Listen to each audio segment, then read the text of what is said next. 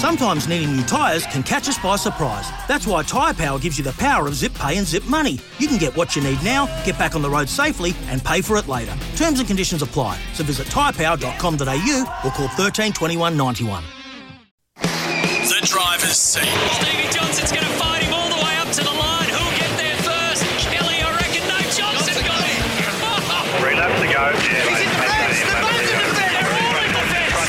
The driver's seat. It's redemption day for Daniel Ricciardo. He wins the Monaco Grand Prix.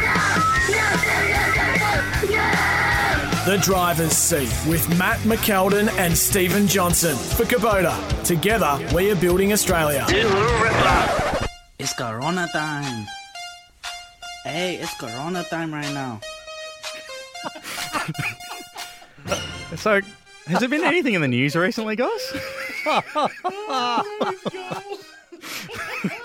Obviously, I speak in jest. Coronavirus definitely has still been all the talk, and not just the sporting world, but in the real world as well. I mean, I still haven't been able to buy TP in my local supermarket. I don't understand it. I don't understand the mayhem in the uh, in the shopping centres and in the in you know in the retail shops. You know, like Coles and Woolies and that sort of stuff. Just with with shelves bare and that sort of thing. I I mean, I the funny thing is, the the shelves are bare with uh, obviously toilet paper. Mm-hmm.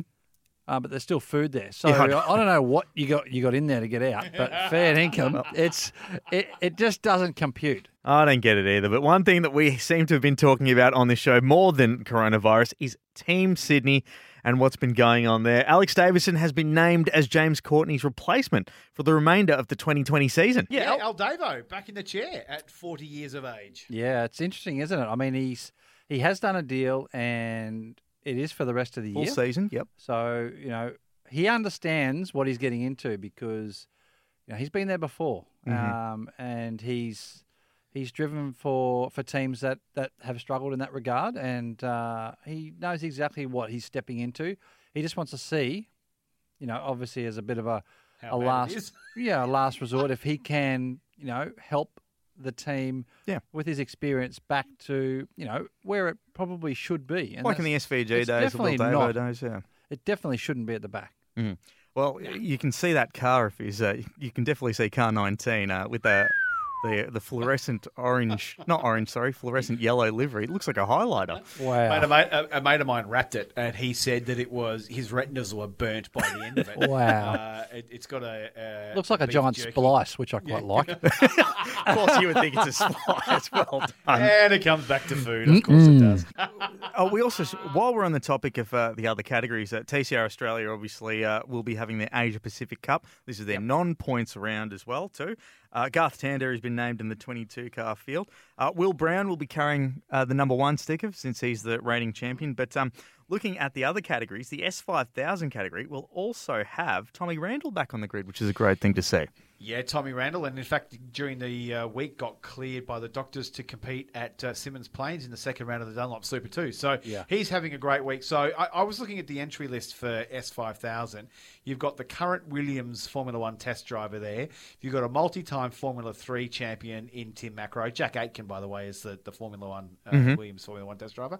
Jimmy Golding, who raced in uh, GRM last year. Got the first James win too last year, I Yeah, think. got the first win. James Davison, who's uh, etched his way into an Indy career overseas. Alex Premat, who got unceremoniously sacked by DJR Team Penske at the end of last year.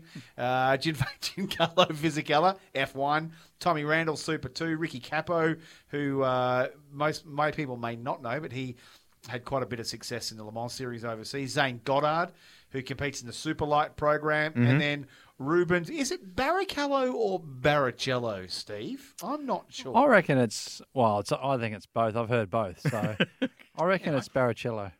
So he's going to compete as well, ex Formula One, ex Ferrari. Yeah. So well, he he did do the ignore the inaugural first ever. That's right, at race Sandown. at Sandown Mhm. uh, in the NS five thousand. It was really cool. It was such a a really good get for Mm. uh, S five thousand to get him out.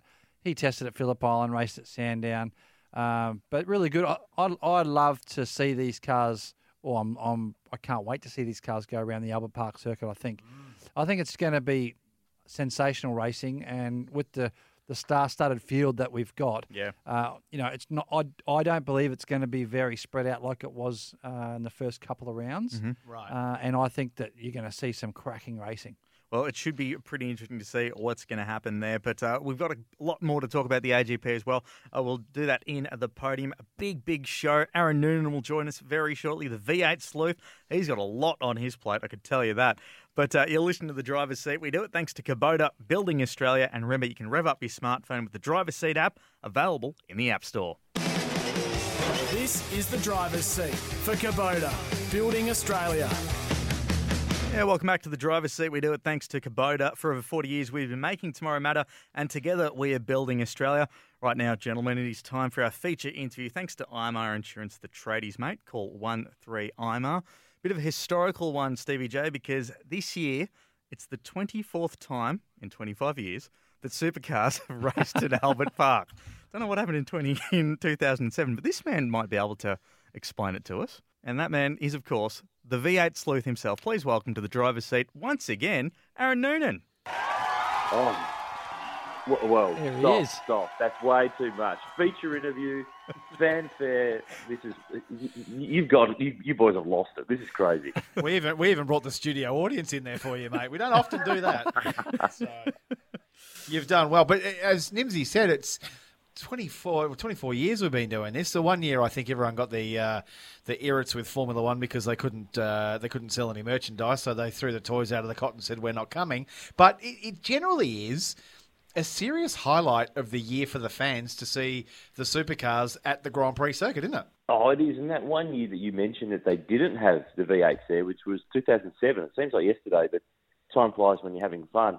Uh, a lot of the V8 drivers were still there because their sponsors had various activations and commitments, and uh, a lot of them were there. They just didn't have any race cars to drive for the weekend. so it was a little bit of a strange one, and Stevie will remember that because he was in the category then. So uh, you were probably just swanning around in a corporate box for four days, which is a pretty good gig. But driving a race car would be Come on, would be far far better than that. But uh, yeah, it's one that everyone looks forward to because for so many years it didn't come with the same stress because it wasn't part of the championship. But this year's the third year uh, that there's championship points on the line, so it's a bit more serious and. Everyone's got their eyes on a little bit more than they had in, in previous years, where they probably tried things with their cars that they normally wouldn't do if there were points on the line. But it's hugely important to sponsors and to fans and corporate hospitality and the like. It's it's a massive event. You've, you've got to be there. Mate, uh, I'll have you know that in 07 I was sponsored by Jim Beam, so I was fully uh, under control and doing everything responsibly, Stephen. correctly. Yes. Uh, where do you draw the line, Noons? And uh, and and having a great time at the AGP. Well, we've had a good time there for, for heaps of years. I remember being there in 1996, first day of practice for Formula One cars. Uh, I should have been at school, but I wasn't. I can admit that now, can't I? Yeah, so it doesn't absolutely. really matter.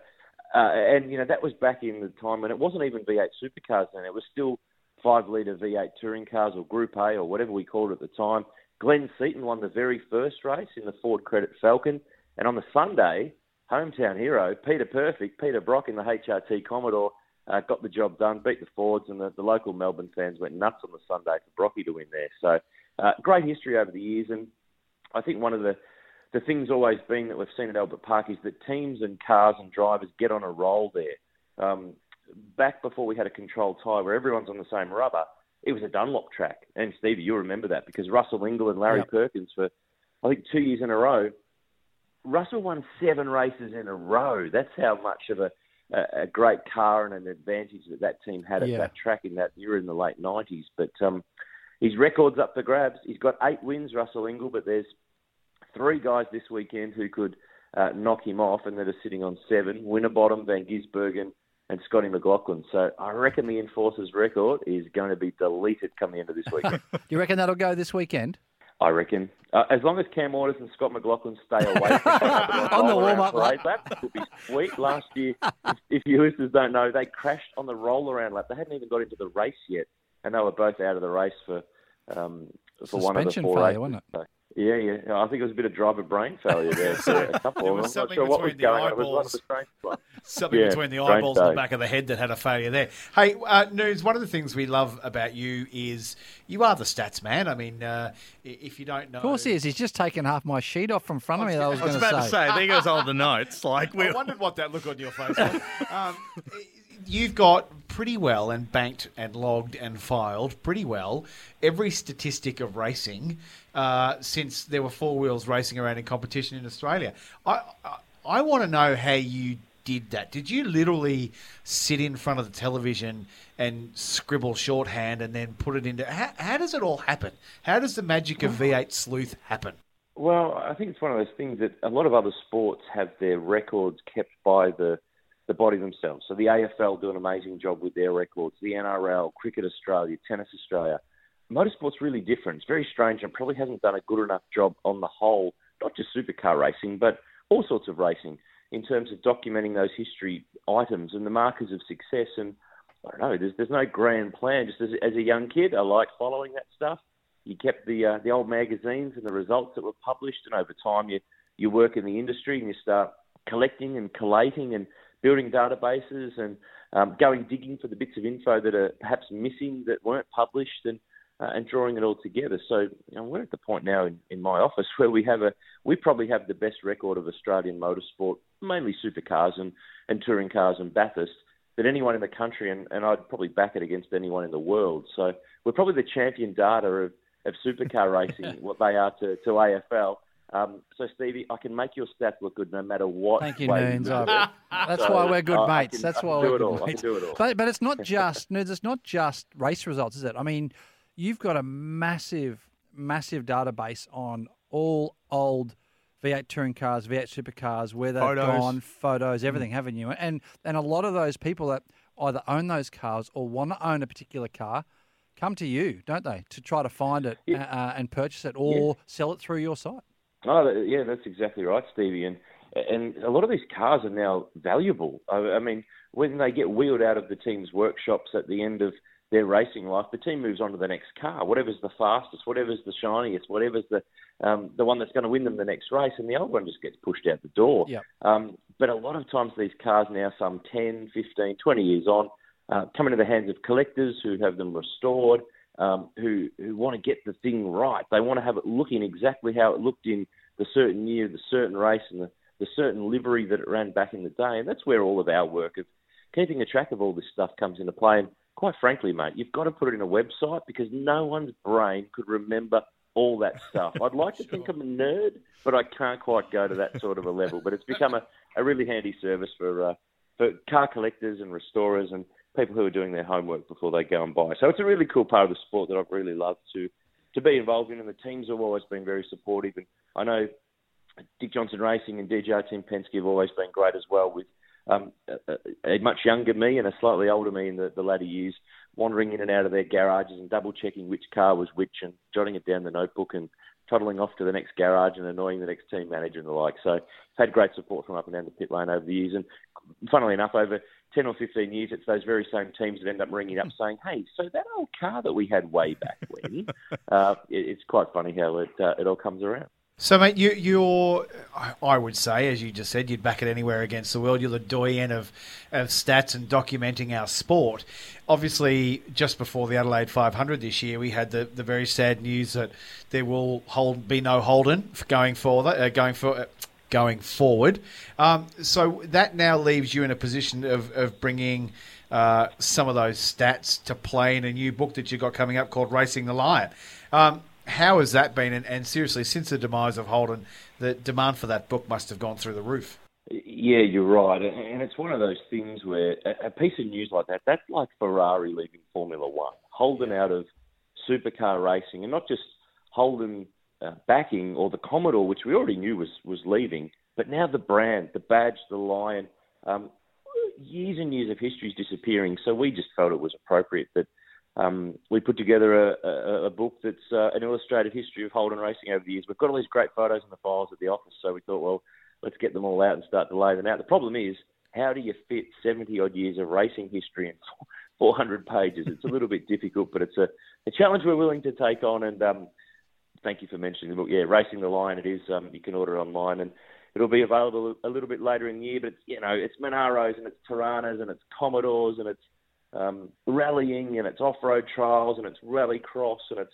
Brock and Skaife and Lowndes and all the superstars from from over the years. There's all the the obvious, well-known things like Bathurst winning cars, and some of the things that people have probably forgotten about along the way from production cars and sports sedans and yeah, there's some good old stuff in there. We're we're having a few fights in the office as to whose photo uh, gets in which page where. It's a bit of an ongoing fight, so we better get it sorted before we go to the, uh, You know, to the print presses later. on on more than one occasion, uh, the old man DJ can uh, can make a cameo in that book. Uh, I only just saw recently uh, on the socials the uh, the time that Dad drove the A9X at Bathurst as a, as a tribute to Brocky at in 2018 I think it was Noons wasn't it? It was uh, that was pretty cool. Yeah, a few years back at the 12 hour, they put him Mm. behind the wheel of, of Brock's 78 Bathurst Wing Torana. But you remember, well, actually, it's probably a little bit before your time. But Yeah. what did he start racing in, mate? A Holden. He did. He started racing in an FX Holden. There you go. Number Yeah, 38, an Jay, E8, it was. And he drove a Torana and he had a go at a few Holden cars. So I'm sure we can find a way to weave Dick Johnson into a Holden book just to really rile a few Holden fans. And my, and my sister did cry when he sold that Torana too. Well, she'd cry even more if she knew exactly what it's worth now, because it would be worth quite a bit of money, I would have thought. too. Exactly. Now, mate, we say that we say you are a good friend to the show, and another good friend uh, to our show is young Gregory Rust. Now, you both have extremely successful podcast. Yourself, of course, the V8 Sleuth podcast uh, that's got lots and lots of content on it. It's a great listen, especially when you're stuck in traffic and you've got nothing to listen to. Um, and then there's Greg Rust with Rusty's Garage, but the two titans of the podcast world met last week, and you actually uh, interviewed Gregory for your podcast. How was that for- as an experience? Really strange.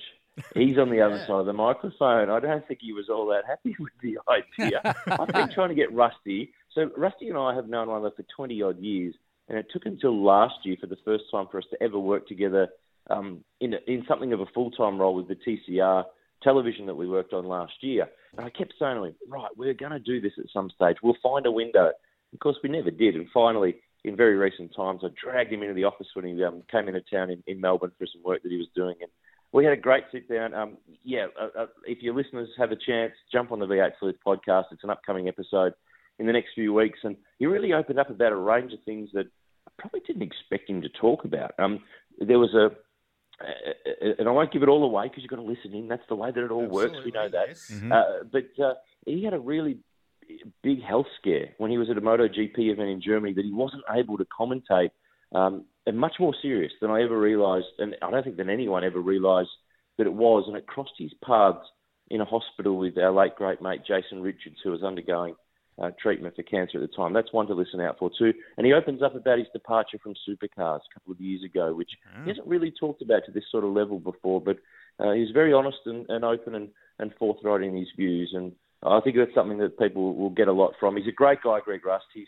he is loved and adored by everyone in our in our championship and in our motorsport community. He is such a professional. Um, he's a great guy. and It was great to sit down. Yes, the microphones were on. We're generally doing it when we've not got a microphone in front of us, but he was he was open and he told so many great stories. And the story of taking the Mickey out of Peter Brock in New Zealand, if you've never heard it before, he tells it complete with accent in place when he mimicked a New Zealand radio personality to ring Brock to do a radio interview driving back to uh, the track from Pukekohe to Auckland one year. And it's well worth a listen. It's quite funny too. And in fact, if you if you jump onto the V8 Sleuth podcast, you'll see you'll hear a ripper uh, two part podcast interview with Dave Reynolds. It's an absolute ripper listen. You got to have a listen to it if you. Uh, as I say, I was stuck in traffic for an hour the other day, and I reckon, or two hours, and I reckon I knocked over about two and a half podcasts. It was brilliant. Yeah, we've had some some great feedback. Thanks, Matty. We really appreciate it. I mean, we've we've spoken to some great stars of the sport, and um, we've got some more cool ones coming up. We've just done a chat with Larry Perkins, the Dave Reynolds one you mentioned. Uh, we're going to review some supercar rounds during the year and do some classic cars too. So yeah, we'll have a pile of fun. So yeah, follow along. Of course, you know the driver's seat. You've got to listen to all the driver's seat stuff too. That's got to be done as well. I mean, I think we're all in the community here. Everyone listens to everything else. Oh, yeah. I mean, I've had David David Reynolds has his own podcast and he's been on mine. Rusty has as well. So Stevie J's been on mine. So who's next? Well, and you've got below the bonnet, you've got what's the one that Scotty Mack does? Balls and bonnets. Balls and bumpers. Balls and bumpers. Balls and bumpers. Yeah, that's so it, that- that's yeah, it. there is a bunch of content around, which is really cool. If you didn't have already enough on your plate there, Noons, you've also got the V8 Sleuth Classic, which we sort of teased might have happened at Winton last year, but it got put on ice. But it's going to be uh, happening at, in September this year at the OTR 500 at the Bend. Um, give us a, a quick snapshot about that. How's that looking? Yeah, that was something that you guys gave great support to last year, where the plan was the V8 Sleuth Classic was going to run at Winton uh, at the TCR round in August. Unfortunately, the, the entries were a little bit too small for us to go ahead as a standalone event. But what we've done this year is um, amalgamated it and made it part of the final round of the Kumho V8 Touring Car Series, which is it's, it's the third tier really of supercars. Which it was called Super Three last year. It's gone back to its V8 Touring Car uh, name this year.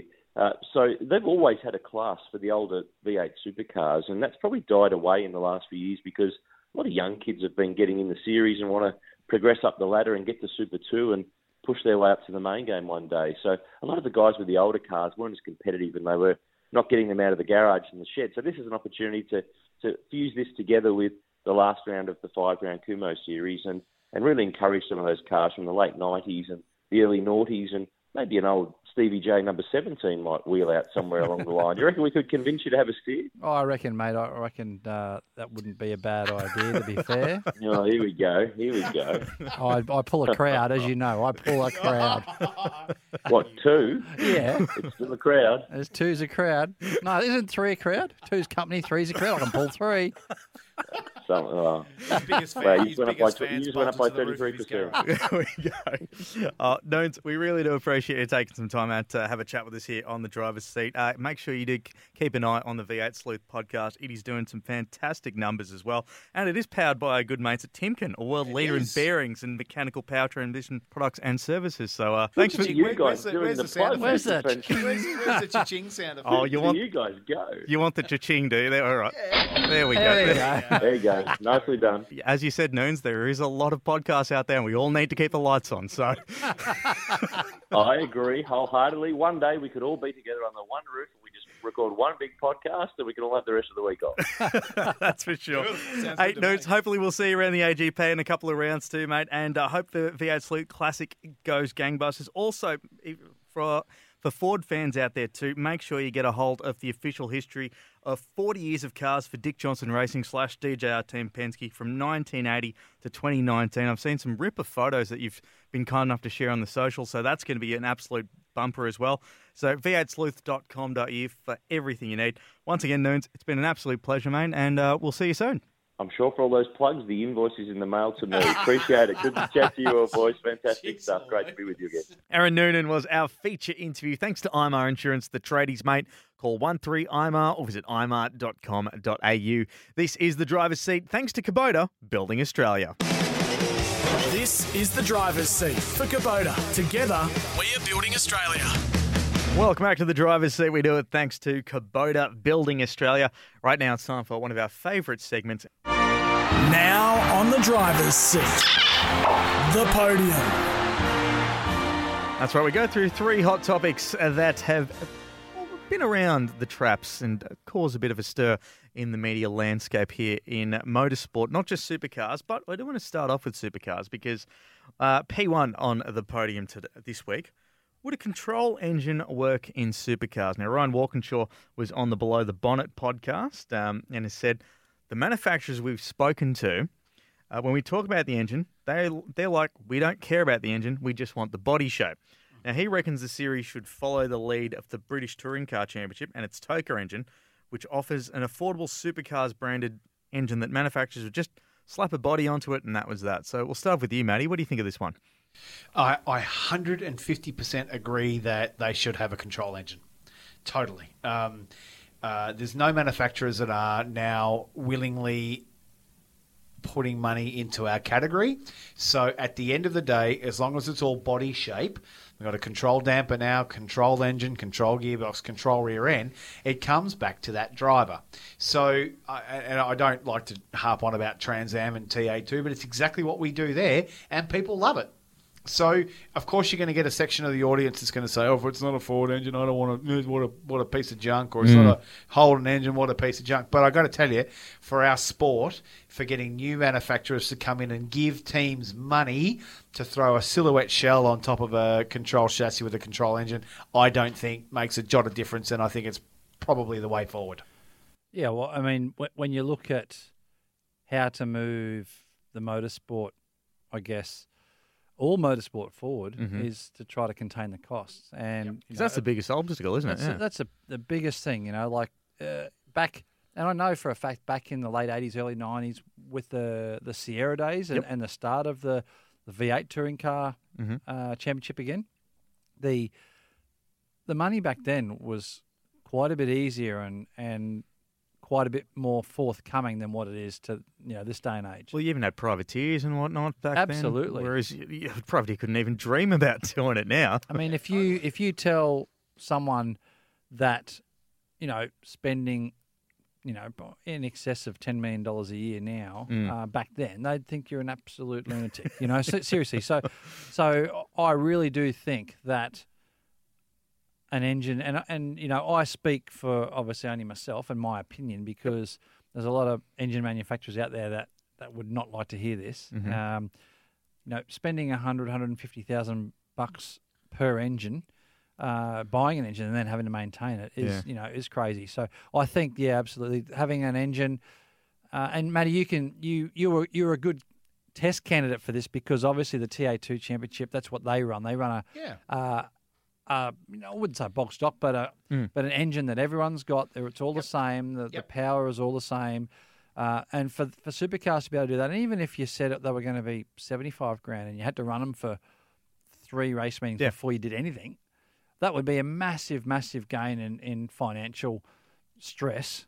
Um, that And might have encouraged a couple of new teams to sort of, hundred percent, or new manufacturers even to sort of go. Well, all I need to do is slap a body around it. Well, Absolutely. so I think I think you're right. I think I think that would be certainly a way forward, but that's a massive step, and that Yeah. won't be able to come, you know, in the next year or two because that's something that they need to plan five years out because Yeah. that's a that's a huge change. Well, there's two parts of it. There's a competitive part and there's a cost part. That's right. And people who are currently who have got ripping engine programs, let's think Walkinshaw and that kind of stuff. He's come out and said because remember that. Sorry, let me go back a step. Remember that Penrite Racing Australia they run Walkinshaw engines. So this this is a he's coming out and saying it should have a control engine. That's against his business. Yeah. Um, and so he's taking essentially what is right for the sport and doing it in TA2. We run a Howe motorsport engine. It's based on an LS3 engine. We get four years out of an engine. I refreshed mine over the off season. It was seventeen thousand bucks. Um, if you can go to a Kia or a Toyota or whatever and say, "Give me seven hundred fifty thousand, a million dollars, and we'll chuck your car on onto our chassis and a control engine. They're going to look at it. Mm. But if you go to them and say, "Listen, we want to do this, and we want it to be five, you're going to have to give us five million dollars and this, that, and the other," they're going to go, "No way." Yeah. Yeah. So I, I think it's the way forward. It'll be interesting to see if it comes in. Uh, P2 on the podium. Will Vettel be at Ferrari in 2021? He's out of contract. He finished fifth last year. Uh, it wasn't exactly setting the world on fire, but um, is he? st- Will he still be at Ferrari next year? Stevie, what do you reckon? Well, that's a hard one. That's a hard one, Nimsy. um, Where's your crystal ball? I think it's really going to depend on the relationship between he and his teammate Charles Leclerc. So Mhm. I think, you know, I'm not sure who else is off contract. I mean, it's it's one of All those of things. What's that? A lot of them. A lot of them are, yeah, A lot of absolutely. contract. Ferrari I hope tend he's not. Ferrari, as in you hope he's not there. No. Oh, No. That's interesting because No, I I I, hope he's not there. I think Ferrari are more uh, of the type of team that are more loyal than rather than just change. You know, Mhm. so if there's an inkling that he cos- possibly could be there, I think he will be. But y- you know, my gut feel is no, he won't. Mm. That's my gut feel. What about you, Matty? Why are you so strongly for him not being at Ferrari? Because then I think Dan Ricciardo will go there. Oh, there you go. So it's just a part of the jigsaw puzzle. Yeah, I think it is part of the jigsaw puzzle. I think the bigger question is will Seb Vettel be in Formula One next year? Um, and I think the answer to that is yes. Will he be in Ferrari? Don't know. I personally, I hope not, because I think that then opens the door that unless Renault do something extraordinary this year, it gives Danny Ricciardo an out and gives him an opportunity to go to Ferrari should they want him. Um, and I think this year, as I as I said in our crystal balls a couple of weeks ago, I think Leclerc's going to belt. Uh, belt Seb Vettel, so we'll see. But I, I'd, I'd love to see Dan Ricciardo in Ferrari in the new specification of rules and the new cars in in 2021. I think it'd be sensational. Mm, Well, P3 on the podium. Will we see races in front of no crowds in Australia? Because this year, the world, this year's World Time Attack Challenge has become the first motor racing event in Australia to be cancelled due to the whole coronavirus one-word outbreak. Now, this was going to be in October, uh, but organisers are citing potential travel and freight restrictions that might affect the running of the event. We've seen that the Bahrain Grand Prix, which is round two, that's going to be done behind closed doors. The AFL and a lot of other big sporting bodies have said if they're given the order for no large public masses of people, they'd have the games in empty stadiums. What do you think? Will this happen in in our land here, Matty? if we follow the current trend of other sports and other Grand Prix around the world, yes, very hmm. entirely. It's a very, very, very strong possibility. Daily, there are more people being diagnosed with coronavirus. I don't. I think we've had one death or two deaths or something, which is tragic. But I think Mhm. we've only had a couple of deaths. Uh, in short answer, I think yes. I mean, uh, the train has left the station. The the wave is breaking. Everyone is panicking, and sports administrators are making hard decisions. And I think it's definitely possible. I definitely possible. Uh, now that the TV deals are so good um, and we get such great coverage, I think definitely possible. Steve? Yeah, I'm not. I don't think so. I don't. I don't think supercars is big enough to survive without having fans at the track. Yeah. I don't think. You know, I, it's it's funny because see that you got to remember the Well, they do in supercar. Sydney at Sydney Motorsport Park. They don't get five people and a dog to that. Yeah, race. exactly, exactly. So it's um, one of those. You know, it's one of those things. A, a V8 race or a supercar race is on, let's say, every two to three weeks. Give or take, right? yeah. You know, you're you've got constant AFL or NRL yeah, you've got about nine games in a round. in a like- round, yeah. you know, every week. Yeah. So it, the, the difference there is massive Mhm. in, in, in their in their business models. It's just a totally different aspect, you know. And um, I don't think that you're going to see uh, the supercars running at a track, you know, like a, a Winton or wherever it might be, with no one there. With no one there, yeah. they- absolutely not. Well, look, it, it could come down to it. Might not come down to it. It's still early days. So uh, we, Why don't you just go with all the toilet paper wrapped around your head? Seriously. Depending, depending on what time of the year you go to the Winton circuit, you walk away with a cold and flu anyway. Yeah, that's right. so damn cold. like I'd go to Winton midwinter, come away with a cold and flu, and I wouldn't be thinking coronavirus. You're be thinking I went another year at Winton. Supercars. Yeah. but um, that that wraps up. And the, it took you two weeks to get over it. that wraps up the podium. Look for the green and gold Aussie made logo to be sure it's authentically Australian made. Uh, before we head to a quick break, a quick update of the Penrite Power Rankings. The driver's seat. Penrite Power Rankings. Penrite Oil. Australian owned and made since 1926. These are the rankings after the Super Loop Adelaide 500. Scott McLaughlin sits on top with five votes, four votes for Will Davison uh, in second spot. Shane Van Gisbergen with two votes, coming in at third. And last but not least, Cam Waters with one vote. You are listening to the driver's seat. We do it across Australia thanks to Kubota. For over 40 years, we've been making Tomorrow Matter, and together, we're building Australia. This is the driver's seat for Kubota. Together, We are building Australia. Welcome back to the driver's seat. We do it thanks to Kubota. Together, we are building Australia. Right now, it's time for our feature interview for IMAR Insurance, the tradies mate. Call 13 IMAR.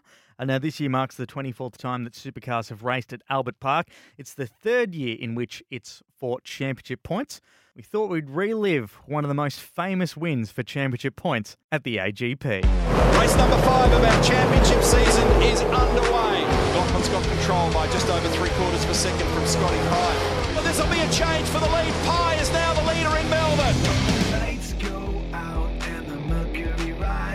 Here's our race leader. 3.1 seconds is the gap to Jamie Whincup. You can't even see J Dub in the plume behind car number two at the moment. Pye could lose the lead here. into Whincup. So Pye a mistake at turn 13. This is very high stakes on the streets of Melbourne. They are battling for the lead. They cannot see. It's so wet out there. There's no light. There's no grip, but there's major points up for grabs. Pye hanging on by a carling here at the moment. Whincup still throwing it at him. They will go to the line. Absolutely nose to tail. Scott Pye. That is a magician's performance. Well done on the streets of Melbourne. 100 points. Check that out for a drive. Now, it was one of the greatest drives that we have seen at the Australian Grand Prix round. It was the first one for points as well back in 2018. And we've got the man, the myth, the legend that did it. He was an absolute superstar back in 2018, and hopefully on the streets of Melbourne, he'll do it again. Please welcome back to the driver's seat, the one and only from Team 18, Scotty Pye. Hey, mate, what a welcome. Before we even start, uh, you, you just heard that highlights package in your intro, mate. It's the time of the year, I'm sure everyone brings it up to you, and I'm no exception. That win at the AGP, mate, must bring some very, very fond memories to you. Yeah, it certainly does. It, uh, I, I think it's one um, people are going to talk about um, for a very long time. Not not uh, my win as such, I mean, but just that race itself. You know, I just happened to be the, the guy who won it at the end, but that was one of the craziest races I think we've seen in supercars. Whether you know from the weather, not um, in terms of accidents or anything, but the conditions. Um, I've never raced in anything like that. The way it changed, track went from being a real fast, slick, um, dry track to sun going down. It got dark. It started raining. Um, you know, our, our uh, headlights are about as useful as two little uh, battery-powered torches on the front of the car. So it was a, a tricky race for a number of reasons. And uh, yeah, to come out on top, I mean, that's uh, that's pretty special. And then for it to be my first ever win as well, it just uh, made it all that more better. I think you're selling yourself just a tad short there because uh, the bloke behind you, mate, uh, he's had a fair few wins and a fair few races. In fact, he's coming up to 500. But that would have been nervy as seeing uh, Jamie Whincup of all people in the in your rearview mirror for a lot of that race. But look. eh, hopefully you go absolutely well this uh, this round. I know Adelaide's in the rearview mirror, but uh, we we got to talk about that for a little bit because it was a pretty hard day at the office, and for a new team, it's not how you want to start, but your attitude, man, was just so positive. Uh, we saw the, the videos that was on socials on the Team 18 and the DeWalt Racing uh, Facebook page. I mean, when you got back to the transporter, it seemed like the mood was still fairly good spirits after what was a not the best round, to be honest. It was probably. I, I don't know if it was good spirits. I think it was just. It was one of those things that the weekend was tough for a number of reasons. We had a lot of little little things that, that went wrong, and and um, but I don't think we were. Um, it wasn't that we didn't expect those things. You know, I think that uh, it was always going to be a challenging weekend and, and one that we needed to just accept uh, what was going to come our way and try and deal with it in the best way possible. And I think uh, it's probably more challenging than we wanted, uh, even even uh, mentally. I mean, it was just like smacking your head against a pole, a pole because you know Sunday was just pure bad luck again, wrong place, wrong time with the the two teammates that took themselves out, and then Yeah. we got caught up in that. Um, so you know there were circumstances that we couldn't control. The suspension failure as well; it's not our component. Um, and uh, and a few things have changed this year, obviously with the control parts that I think contributed to it. So it wasn't again something we could see or or change. So I mean, I look at those things and just uh, that you have to accept them, and there's no point um, letting them affect uh, the next day. You got to try and um, get up the next day as if it's the first and uh, and bounce back. So you know that's what we've done since Adelaide. We've we've debriefed and chatted about what we could have done differently, done better, and um, hopefully come this weekend we can bounce back and, and get a really solid result. You mentioned the uh, the shocks there. Obviously, it sort of leveled the playing field just a little bit. Has it made it a tad easier for you in the sense that you were going from a Walkinshaw built Commodore, which you've driven uh, for a number of years, going into a Triple Eight built one? It's the first time you're doing that, which in itself is a hard enough thing to adjust to. Is the fact having to compound that with new shocks into the whole uh, picture? Does it make it easier, or does it sort of make it an, evil a leveler for you? Do you just go in there just going, you know what, it's going to be a new car, it's a new car? Yeah, I, pretty much. I mean, I, I went in with an open mind, and uh, yeah, I'm just trying to adapt to what we've got. Every time you go to a circuit, you go with a different setup anyway, so the cars are never never exactly the same. And if they are, then you're going to be left behind. So um, as a new season, I know there's going to be some growing pains um, internally with the team, which um, is fine because the um, the the plan is not to have success today, but tomorrow. So for us, we we keep that mentality and make sure that we do a better job every time we go on track. And then uh, by the end of the season is when we really want to be kicking our goals and um, and then come out next year real strong. So I didn't I didn't underestimate the challenge of switching um, cars, but at the same time, it's kind of uh, I feel really confident about about the the car I'm in now, about the team that's around me, and a lot more um, confident than I was in the package I had last year. And that's Mm-hmm. obviously why I've decided to make the move. I think that um, you know I was I was there long enough to see the lay of the land, and, and I feel like I've I've made a, a really good decision, and it's one that might not come to fruition instantly, but it's certainly going to in the future. Well, we see uh, you, you teamed up with Matty Saunders. I mean, the first time uh, that you two have been paired up together. Uh, is it's a very important relationship, which we've seen stressed uh, in the past couple of years between the engineer and the driver. Uh, how are you two sort of coming together, um, or is it still too early to tell? No, really well. I mean, I've un- unfortunately I've had um, plenty of uh, times where I've had to meet new engineers. I mean, I don't think uh, Walkinshaw was really the only time I had the same engineer um, for a couple of years. But then in the last year, I think we changed engineers three times yep. um, at that team. So it was a, a really tough, tough um, last 12 months there with engineering.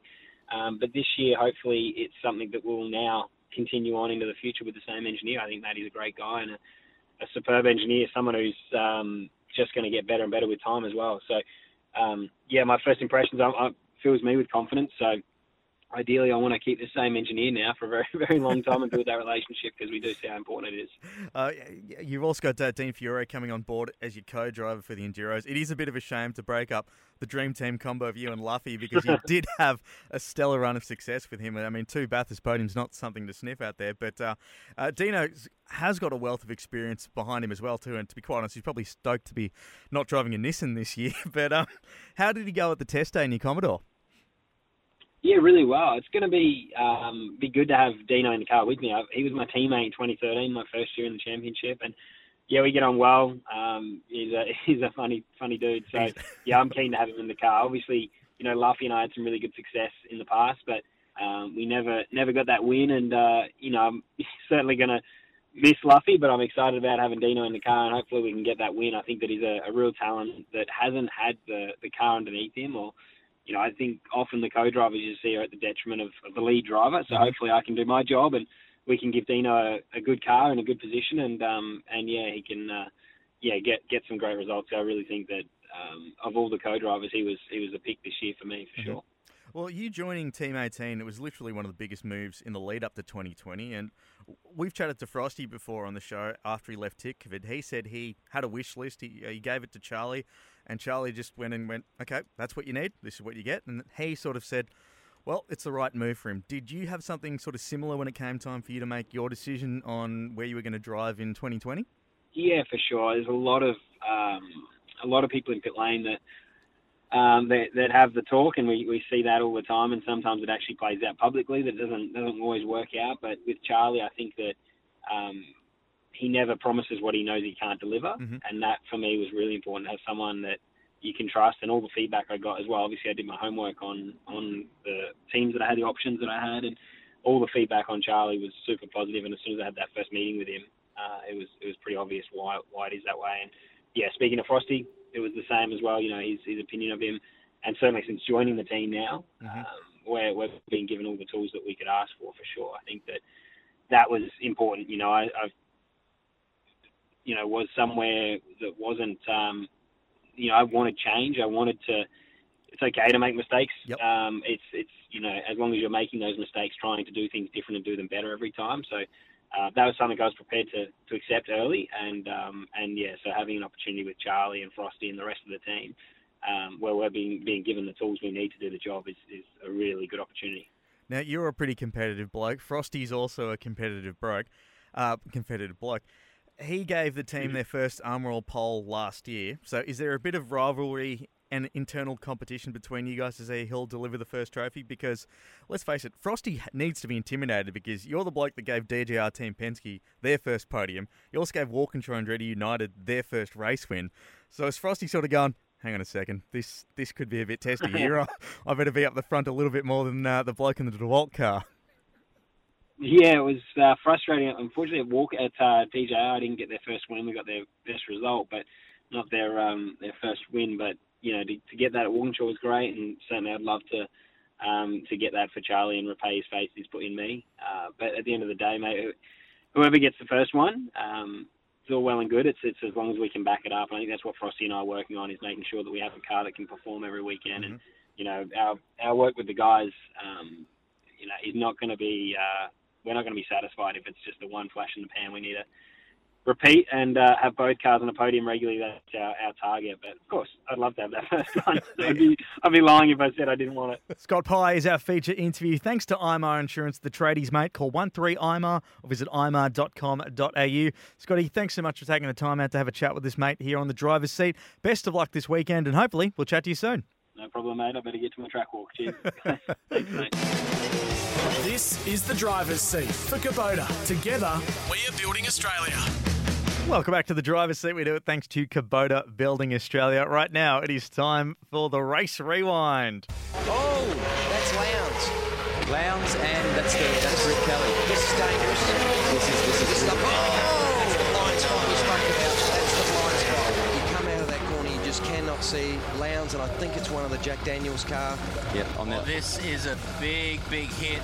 It looked like Lowndes and Rick Kelly had got together initially coming off that turn. That is just cat-like reactions from, from Stevie J.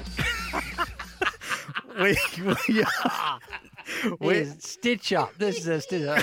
Didn't I say that last week or the week before? The only time I've ever seen cat-like reactions on Stevie J is when someone else went to the bar and said, "Stevie, would you like a drink?" My shout. No, what And happened was when you knocked that when you knocked that uh, Krispy Kreme off the bench, I grabbed it well before it hit the floor, didn't I? No, but we, we are, of course, for this race rewind, talking about the five car pile up in 2011 at Albert Park. So, for those that haven't seen it, uh, it's still the first lap, too, Steve. First lap, yep. And didn't it rip the doors off? I mean, the thing comes sideways to the camera. There's no jack. There's no Jim Beam on it. Uh, the wheels are gone. It's sitting down. It's halfway down the road. It's too far away for Warren Luff to run down and see if you're okay. The thing's just sitting there. It's I, gold. Didn't I tell? I told you I didn't have to open anything to get out. Yeah, I just undid my belts and I stepped out. That was just an absolute can opener. But yeah, so what happened was Craig Lowndes and Rick Kelly are battling over P2 here. Did Lowndesy go for a dive? Uh, Lowndesy went for a dive and they went through turn 10 10? Nah, seven and then through eight Oh. side by side. And ended up at the concrete wall of turn 10. Yeah, I think I'm not sure. I think it might have been uh, Rick Kelly. Was he? No, it was Lowndes actually. Lowndes was on the Lowndes. left, and Lowndes Lowndes ran sort of Rick Kelly out to the wall Yep. and gave him no room. So they both ended up in the wall. Rick Kelly basically pushing Lowndes down the track, like fully like T-boned in his door. Yeah, yeah, and l- it's it's the angriest I've heard Craig Lowndes on a radio too. I can tell you I that. tell you though, what I love is that if you can imagine Stevie J, you were back in what 14th or 15th or whatever you were. Yeah, I actually, I, I think I had a, I think I actually had a DNF the day before, so I probably started from the back. So I'd made up a few spots. I was happy. So Kelly and Lowndes are in the wall, right? So everyone's dodging left, and Stevie J goes, "Oh, here we go. Everyone's going to go left. I'm going to go around the right hand side." Yeah, nah, mate, they're going left for a reason. There's two cars in the fence, but Stevie J goes around the outside, tears the wheels off it. So this this is the thing I want to know because in trying to find that footage, there is when you put down Albert Park supercars, the only thing that pops up in YouTube and in all the the search engines are shunts, massive shunts, tw- uh, two th- but that have big names in them too. Jamie Whincup's been in them Yep. too. SVG, you name it. So it's everyone seems to be done over at the AGP. So what is it about, Stevie? What is it about the AGP track? That track that just makes it Shunt City. I don't know. It's just it's a fast track. It's an open track. I mean, it's it's totally even though it is a street circuit, it's not really. Mm-hmm. You know, it's more of a Phillip Island style track, very fast and flowing, very smooth. The curbs aren't very big. There are a few walls. That's about it. But they're not really. A lot of them aren't that close to the track. You know, obviously that one is, but it's not really a wall that you're going to hit unless Yeah. you're going to run somebody out of road. um, so yeah. So I just think that when stuff happens there, because your road speed and your, your general speed is up, um, it's going to happen. It's going to happen quite big. Mhm. And even though there are walls there, you bounce off them and you bounce back into the middle. Yep. In in amongst everyone else that's trying to go past you. So There's, there's something in the psyche though, Steve, because up until the time that it was a championship round, it was Shunt City. yeah. When we used to see the supercars uh, on the streets of the Gold Coast as a display round when it wasn't a championship round. It was Shunt City. So, what is it about in the championship? You're playing it safe because you've got to play the whole thing. But when it comes to these non championship races, it's hell for leather. We're going mad. We're going crazy. So, Yeah. it's a psyche. It is a little bit. It is a bit. And I think if you're in a position, you know, say in a top five position, especially if you don't, you aren't normally in the top five, you're having a really cracking run and Mhm. you're right on the tail of P4 and it's a championship round, you're going to go, oh, am I going to really have a dip here or am I just going to. Because you got to think about points. You know, you got I'll put about. pressure on and see if he makes a mistake, but I'm not going to take a chance because I'm in a really good spot. Mhm. Whereas back then, when it was uh, a non-championship event, a demonstration event, it's like, yeah, you know, let's send just tighten the crotch strap and have a crack. I'll go around the outside. I'll go around the Oh, outside. that's lousy No, I'm thinking, why are all these tools backing off? I'm just going to go down the right and oh Jesus! There goes my door. There goes my back door. There- where's there me goes door, the mate? wheel. Oh. There's the door, there's the wheel, there's this. The thing about that, though, as we put a bow on the race rewind, the thing that really amazed me about that footage is Lowndesy drove his car back to the pits. He did drive the. I tried. Uh, didn't go anywhere. It wasn't much of a car to drive. And I said to Dad when I got back, I said, "I'm sorry, mate, but you know, take a look on the bright side. We don't have to drain the diff oil when we get home." that was our race rewind here on the driver's seat. Hey, before we wrap up the show, we do have to do our Bendix Brakes big moment. Now on the driver's seat, another Bendix Brakes big moment. Bendix, Australian technology for all weather confident braking. Something that we haven't mentioned uh, this whole show, actually, is, of course, Jamie Whincup celebrates quite a milestone 500 starts in supercars at the AGP. Not bad, Matty, for a bloke that got the sack in his first full time season. Yes, that was not one of Garry Rogers' better uh, decisions. Uh, mate, he's the GOAT. There is just, at this stage of, of uh, the history of this sport, he is the GOAT. He is the greatest of all time. And whether you love him or hate him, you've got to respect him for what he's done. And, uh, you know, two, two thumbs up and a, and a golf clap from the driver's seat because it's hard enough to get one race, let alone 500 starts, you know, seven odd championships, 119 race wins. Um, the only thing I think he'll be thinking this weekend is he's if he gets pole position, whether he wears the Armour All uh, pole position hat on his head and looks like a goose again. Probably won't do that. I don't think. I, but- I, I, love the fact that he actually put that there on his head too. But, but uh, look, obviously, um, he- is the guy. As you said, he's got the record for most race wins, 119. The most armour all poles, 80.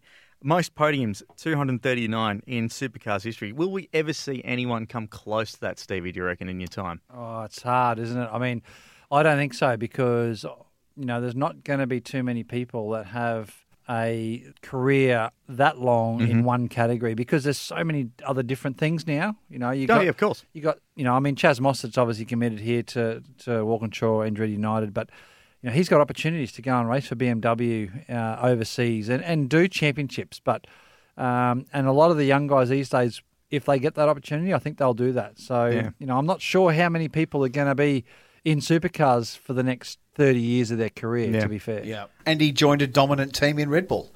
I mean, he joined it at exactly the right time. And it, it was a form peak for those guys, and he used every bit of it to his advantage. And, and um, uh, he is definitely the GOAT. Of all those 500 races that he's well, that he will be a part of, 2003 probably wasn't the lowest spot for it. I think we've actually got the footage of his most frustrating year in supercars and his most frustrating race, which is this one. This is Whincup trying to muscle through James Courtney's teammate. Steven Johnson doesn't want to go anywhere. He'll hold him up as long as he can. He'll cop any penalty because it'll be beneficial to James Courtney.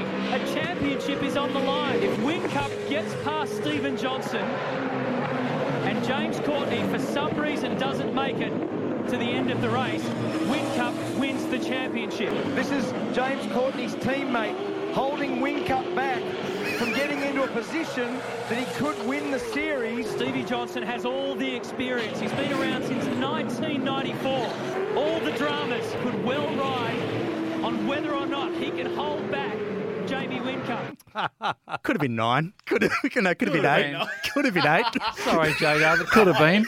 Could have been nine if it wasn't for that dirty Johnson holding me back. Oh, I mean, Yeah, you know the funny thing was, by the end of that race, I'd actually pulled away from him. I, I do want to say I do want to say something though. 500 races for for J Dub, Mm-hmm. 239 podiums. That's a 52.2% strike rate of being on the podium. Yeah, that's not bad, not How bad at all. is that? But uh, that, that wraps up another edition of the driver's seat. Uh, we do it thanks to Kubota. Together, we're building Australia, and that, of course, was our Bendix Brakes big moment. Put your foot down with confidence. Bendix Brake, Australian technology for all-weather confident braking. When making the double chicken deluxe at Macca's, we wanted to improve on the perfect combo of tender Aussie chicken with cheese, tomato, and aioli. So, we doubled it. Chicken and Macca's together and loving it. Ba-da-ba-ba-ba. Available after 10.30am for a limited time only.